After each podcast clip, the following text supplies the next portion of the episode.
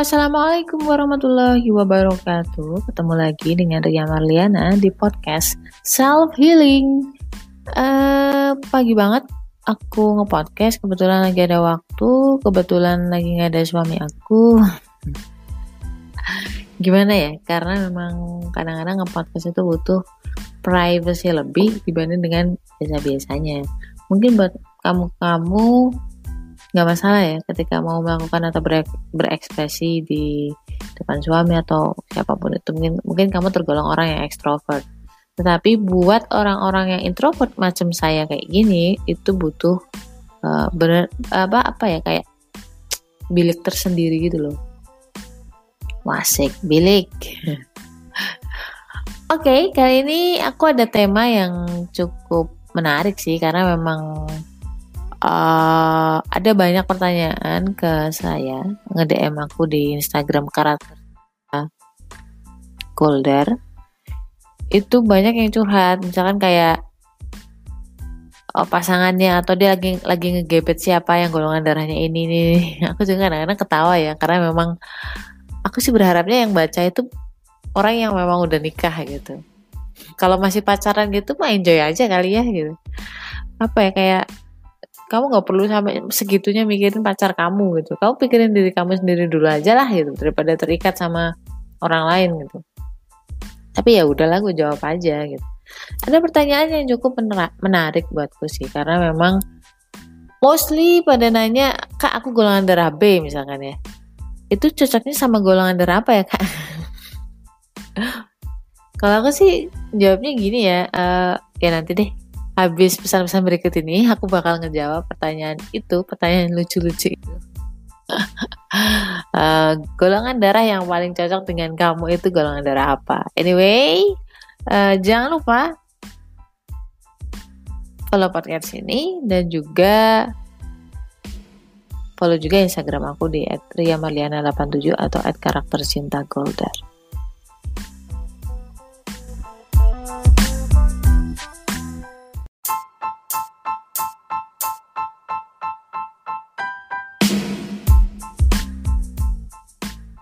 Balik lagi dengan Ria Marliana di Self Healing.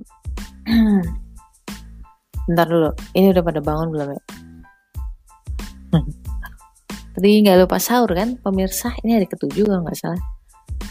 Ya, kembali ke pertanyaan tadi. Pertanyaan dari para follower gue tentang uh, golongan darah yang paling cocok dengan mereka itu apa gitu. Sebenarnya sebenarnya nih guys, semua orang itu memiliki sifat bawaan masing-masing, tetapi bukan berarti ketika kamu pulang darah B yang sederhana, simpel dan kawan-kawan, terus kamu nggak bisa berubah. Enggak, enggak kayak gitu. Sama aja ketika kamu terlahir uh, dengan fisik seperti itu, toh nyatanya kita bisa memake upnya dengan lebih baik. Itu fisik, sesuatu yang sebenarnya paten, sifat atau karakter yang itu nggak terlihat means bahwa harusnya sih harusnya kamu bisa poles itu. Jadi kadang-kadang memang nggak saklek 100% kenapa saya selalu bilang bahwa karakter golongan darah itu nggak 100% karena memang manusia itu terbentuk dari banyak sekali parameter. Misalkan kayak kamu dibesarkan oleh e, cara mendidiknya gimana terus lingkungan kamu seperti apa belum lagi soal lingkungan eh tadi lingkungan belum belum lagi soal peristiwa-peristiwa dalam kehidupan kamu seperti apa. Ini banyak banget parameternya. Gak usah kayak bersedih hati oh aku karakternya golongan darah B nih yang ceroboh udahlah gitu aja. Ya udah terima nasib. Nggak seperti itu. Bahwa Tuhan nggak akan merubah nasib suatu kaum kalau memang uh, dia nggak merubahnya. Makanya di sini ada perintah oh come on. Kamu itu bisa berubah kok. Kamu kamu ditakdirkan untuk bisa lebih baik kenapa kamu kamu nggak memilih untuk berusaha menjadi lebih baik? Jadi pertanyaannya adalah gini ya. Kalau pertanyaannya adalah golongan darah apa yang paling cocok dengan gue gitu. Sebenarnya semua golongan darah itu pasti cocok sama kamu. Why? Karena tadi masing-masing golongan darah punya karakternya sendiri. Dan tidak ada salah satu karakter pun yang lebih baik dibanding yang lain karena apa? Karena ada positif dan negatif semuanya. Semuanya itu punya sisi positif dan punya sisi negatif. Jadi gini, uh, let's uh, talk deeper. Jadi kita akan lebih detail lagi. Misalkan aja nih, kayak golongan darah A itu kan keras kepala ya. Maksudnya keras kepala tuh kalau udah dia berpikirnya X, ya udah X. Mau orang lain kasih nasihat kayak apa, kalau dianya sendiri nggak merubahnya itu nggak bisa. Susah banget. Susah banget dan itu mostly hampir di sebagian besar kehidupan mereka itu seperti itu. Dalam setiap pemilihan uh, aksinya seperti itu. Nah, apakah ini negatif? Ya, memang negatif kalau misalkan kita ngasih tahu yang baik, nasihatin yang baik, tapi dia keras kepala gitu, batu, ya kan? Tapi ada baiknya juga. Positifnya adalah ketika mereka misalkan misalkan ya yang golongan darah A jangan tersinggung. Karena aku ada kasus atau klien ketika uh, si golongan darah A ini hampir selingkuh dengan pasangannya lain, which is dia udah menikah ya. Yang pasti dia udah menikah. Dan ketika saat itu dia merenung memang ada masukan-masukan tetapi dia merenung akhirnya dia memutuskan untuk oke okay, stop. Aku akan berhenti di sini dengan banyak pertimbangannya dia tapi ketika dia sudah menentukan bahwa oke okay, aku akan stop hubungan yang gak jelas ini. Dan itu dia kekeh di situ dan gak balik-balik lagi. Artinya teguh pendirian untuk uh, teguh pendirian untuk menghindari hal yang negatif yaitu aku salutnya di situ. Kan bisa dilihat dari masing-masing kacamata ya gitu. ada negatifnya ada positifnya. Itulah orang-orang keras kepala itu tadi ada positifnya juga gitu loh oke lanjut ke golongan darah B seperti apa? Nah ini dia. Golongan darah B itu rata-rata cuek dan simple banget. Kenapa? Mereka nggak mau mikir yang ribet atau yang bikin pusing gitu. Bagus gak sih sebenarnya gitu loh? Ya untuk beberapa kasus bagus karena memang dia nggak akan ngeribetin orang lain gitu loh. Atau dia nggak akan mempermasalahkan hal-hal yang sebenarnya nggak urgent banget gitu loh. Dan orangnya uh, tidak suka ikut campur urusan orang lain. Memang uh, buat dia itu bikin pa panas kepala gitu. Dan memang udah Eh, nggak uh, penting gitu. Itu kan orang lain udah pada orang gitu loh. Bagus gak sih? Kayak ada bagusnya. Tetapi kalau misalkan cueknya itu terlalu berlebihan gitu loh. Saking fokusnya ke dirinya sendiri maksudnya uh, saking fokus dengan tujuan hidupnya sendiri kadang dia nggak peka terhadap kesulitan atau keadaan orang lain gitu saking simpelnya B dia hanya membaca atau menyimpulkan dari apa yang dia lihat, apa yang dia dengar. Hal-hal yang uh, terkandung atau nggak terucap itu kadang dia nggak nge, nggak peka. Dan itu kalau terlalu berlebihan agak susah juga. Oke ya, ya banyak lah. Banyak. Itu cuma salah satu contoh aja.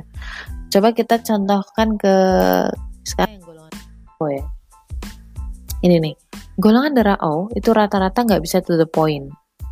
Misal pun ngomong pun itu harus uh, harus dengan statement-statement yang bersayap. Artinya uh, harus agak-agak muter-muter dulu gitu. karena apa? Karena dia takut menyinggung perasaan orang gitu. Jadi agak agak kurang frontal ya agak kurang fokus eh agak agak kurang vokal karena memang untuk orang-orang yang paham dengan kode-kode kayak gitu it's okay it's fine tetapi kalau misalkan dia berhadapan dengan golongan darah B yang sangat harus lugas ngomong sama dia, itu kadang-kadang ada clash di situ. So, apakah hal ini baik gitu? Tentu saja baik ketika ngomong dengan orang-orang yang uh, apa ya kayak baperan kayak gitu gitu mereka jaga banget perasaan orang lain gitu. Tetapi kalau untuk menghadapi kasus-kasus tertentu misalnya kerjaan atau sesuatu yang butuh ketegasan, butuh sesuatu Gak bisa harus dengan cara seperti ini. Right? Dan sekarang kita beranjak ke golongan darah AB yang mana golongan darah AB itu rata-rata curigaan dia gak gampang percaya sama orang. Nah ini nggak akan ini negatifnya kalau misalkan dia dia berlebihan nggak percayanya sama orang itu kayak ribet gitu loh. Masalahnya uh, eh, AB ini orangnya nggak curigaan tetapi nggak mau dibilang curigaan. Repot kan? Jadi dia bikin orang lain tuh ribet uh, kayak nggak jelas maunya apa gitu loh. Dan itu kalau berlebihan curiganya akan jadi miskomunikasi terus gitu loh. Nah terus positifnya apa kak? Kayak gitu. Nah ada positifnya beberapa pekerjaan seperti halnya auditor dan juga analis analis kredit analis apa pun itu itu pasti butuh rasa curiga. Karena apa? Dia hanya membaca by data. Ya kan? Tidak bisa percaya saja dengan omongan orang. Dan coba kalau misalkan auditor atau analis itu orang yang terlalu mudah percaya sama orang dibilangin kayak gini udah percaya aja gitu kan atau dikasih tahu data begini langsung percaya aja gitu. Tanpa dicek data mentahnya. Itu kan repot. Ya karena AB itu kayak gitu. Biarnya pasti detail sampai ke hal-hal yang detail karena memang nggak percaya gitu loh. Kadang-kadang kita mikir ih ngapain sih? Kenapa sih pentingin hal kayak gitu? gitu loh. Itu kan nggak penting gitu. Bagi AB itu penting so guys intinya apa sih dari tadi aku muter-muter seperti ini? Jadi mau seperti apa pun karaktermu asal tidak berlebihan dan kita mampu menempatkannya di saat yang tepat aku rasa sih oke-oke aja. Dan ya tinggal kitanya mau berusaha memahami pasangan kita atau enggak.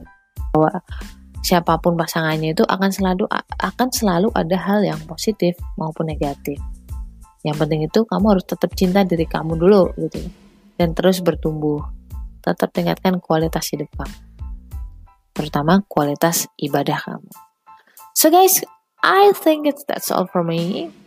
Karena anakku udah mulai jerat-jerit dan uh, berantem. So, tetaplah berdoa, tetaplah berserah sama Tuhan, tapi jangan lupa tetap berusaha.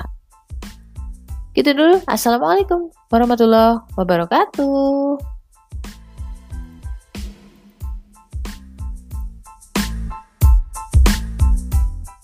Podcast ini dipersembahkan oleh konselorpernikahan.com.